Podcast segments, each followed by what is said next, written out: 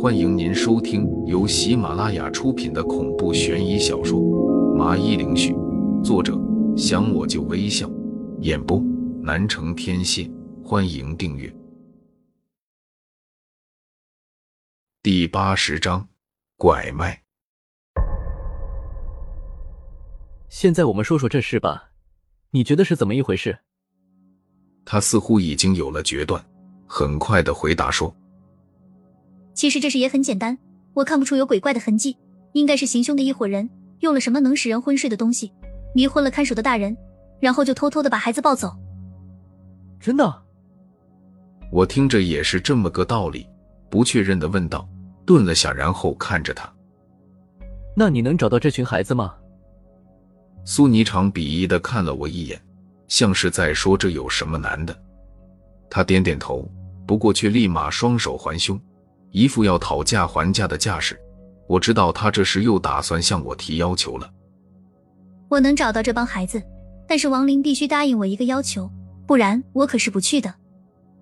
他一本正经的说道，一点都没有开玩笑。我见状笑了笑，拍了拍自己的胸，说道：“只要不要我的肉体。”其他的都好说。他鄙夷的看了我一眼，然后就说道：“你别真把自己当个香饽饽了。我只是想让你答应我，不管会发生什么事情，你都会给我一定的信任。”好，我答应你。我有些莫名其妙的看着他，犹豫了下，还是点了点头。你还是休息休息，用不了多久就能回来，别太发愁了。苏霓裳见我答应了。便冲我安慰了句：“嗯，不过还是等你找到了再说吧，我怎么的也得等你回来啊。”见状，他也不再多说，便立刻从窗户飘了出去。不一会，我眼前就出现了一个类似镜子的光圈，里面的情况正是缓缓前行的苏尼上。看着这光圈，我心想，这法术就是不错，简直就和视频一样，可以实时看发生了什么事情。不过，它比聊天工具还要完美，根本不用考虑网络的因素。我则是仔细的看着画面，就看到了有趣的一幕：在村子里寻找的苏尼上，引起了狗的一阵狂吠。狗和人不同，可以看见鬼魂的，会用叫声来提醒主人有危险。不过，苏尼上展示了下高密度的鬼脸，别说把狗吓跑了，就连我也被吓到了。他知道我能看见，就特意的嘟着嘴和我卖萌着。过后，他就开始在村子里寻找了起来。不知道过了多久，像是寻找了整个村子，他才悠悠的看向村外的方向。王玲，我闻到了空气中残留孩子的味道，已经大致知道了孩子消失的轨迹了。我这就过去看看。苏霓裳用力一吸，然后指着这个方向解释着。嗯，你注意安全啊！我立刻回答着，示意他小心一些。他点点头，然后身影消失，画面急速的变化着。我心想，做鬼这点不错，行动速度非常快，都可以说是瞬间转移了。等到快把我给晃晕了的时候，苏霓裳终于慢了下来，重新的化作人形，看着眼前的建筑。我透过画面可以看到是一处废墟，只是停了会，苏泥上就往里飘了进去。现在外面市场，一个男宝宝可以有二万的价格，女的则是要少一些，不过也一万这样。我们只要把手里的孩子出手掉，就能有十多万。当苏泥上进去后，就看见许多孩子躺在稻草堆里，一个身材魁梧的男人一脸兴奋地对其他三人说道。我心里一惊，居然是个拐卖婴儿的团伙，这几个人也真够缺德的。你说多少？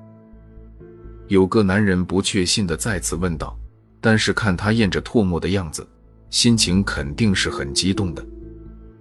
至少十五万。等我们完成了这次交易，就各自在家好好潇洒一下，短期就不要联系了。我回到村子里打听的时候，知道他们已经报警了。等到过了今晚，我们清晨出发，只要交了货，就能立马分钱。李彪，这孩子怎么有些不对头？好像不吃东西，奶粉都不喝。忽然有人对刚才说话的男人说道：“不管用什么办法，一定得让他喝下去。买家可不买死婴儿。”李彪就立马起身来到了这人面前，狠厉的说道：“为什么你却要这么丧尽天良呢？”在旁边一直看着的苏霓裳，见到这样就看不下去了，嘴里骂了句。过来就抽了这个叫李彪的男人一巴掌。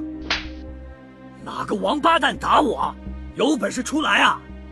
李彪一个壮汉就被苏尼上的一巴掌给抽的摔倒在地，捂着通红的脸就开始嚷起来。嗯，看着很有气势，但是那慌乱显而易见。整的那么大块头，明明有很多工作可以去做，就是要干这伤天害理的事情。你有想过被你偷了孩子的家庭吗？你父母对你的教诲还不够，老师的话你兴许就放在屁股上了。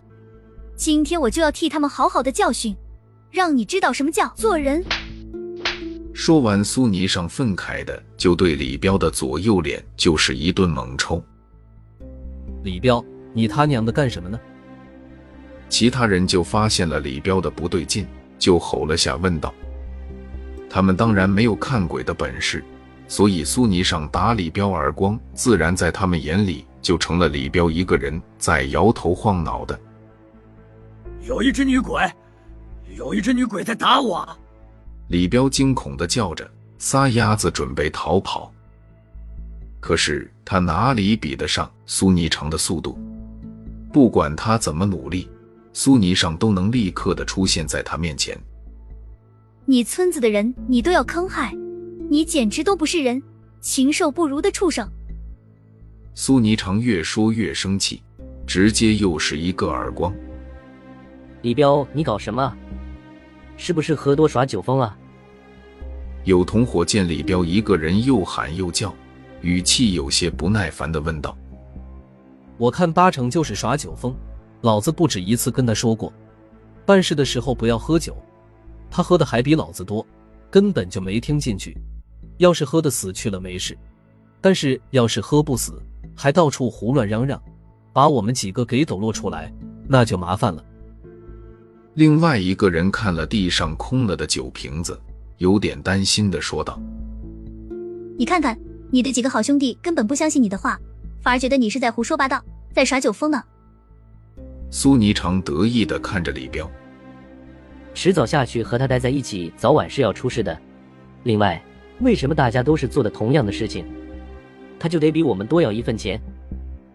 一个人看着李彪，有些意识模糊的倒在地上，就开始抱怨起了李彪，眼中还露出一丝狠辣。说的是啊，我们几个人就他是李家村的，万一他回去和谁喝酒漏风了，我们几个就都得遭殃。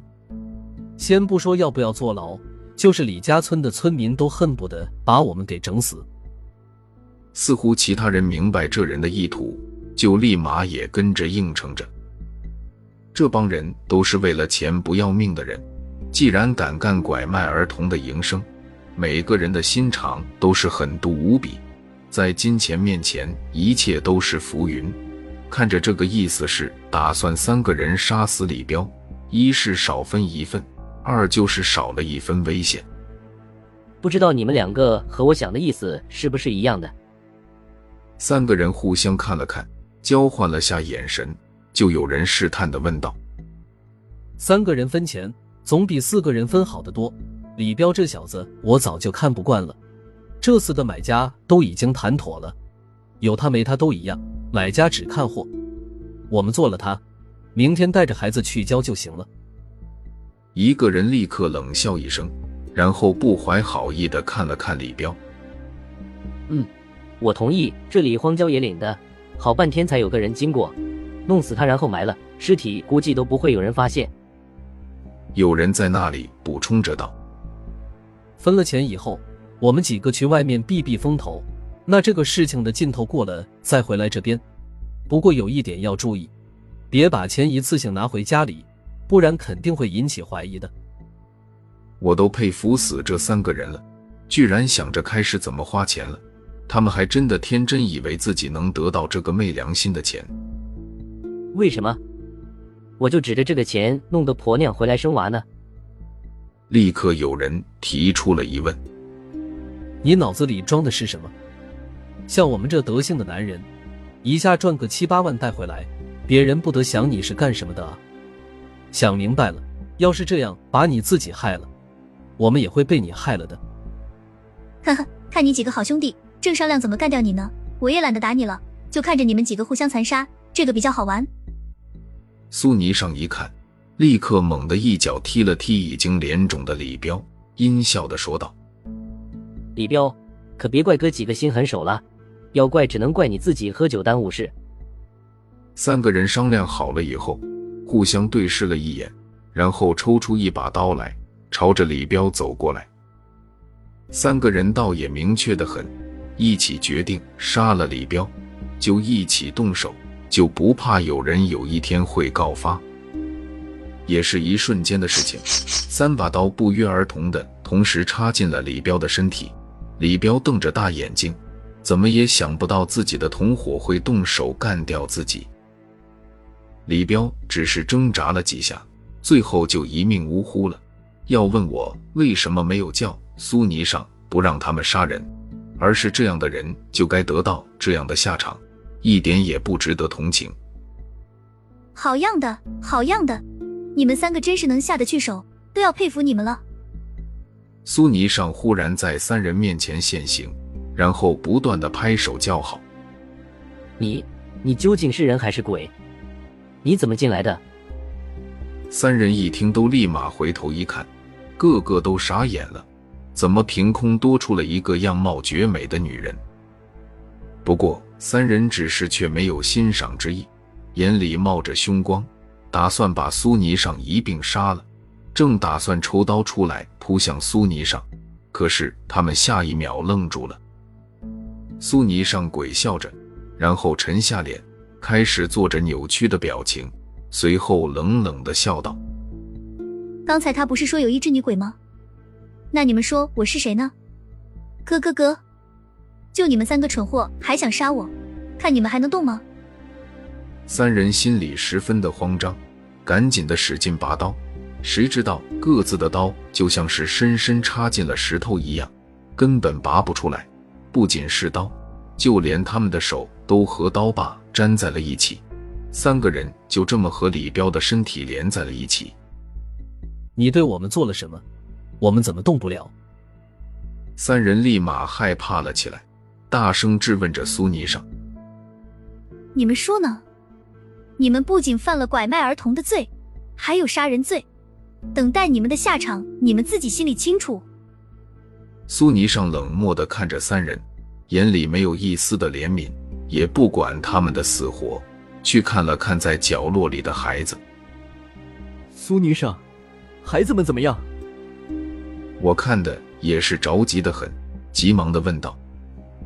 好一会才有他的消息，他轻微的摇了摇头。其他的孩子都还可以，只是，只是什么？接着他把画面给我看了看，指着一个没有生命体征的婴儿对我说：“这恐怕就是李德喜夫妇的孩子小石头，因为我看见他身上穿的衣服和李德喜夫妇的衣服的图案一样，小家伙像是已经离开了人世。”我脑袋嗡的一声。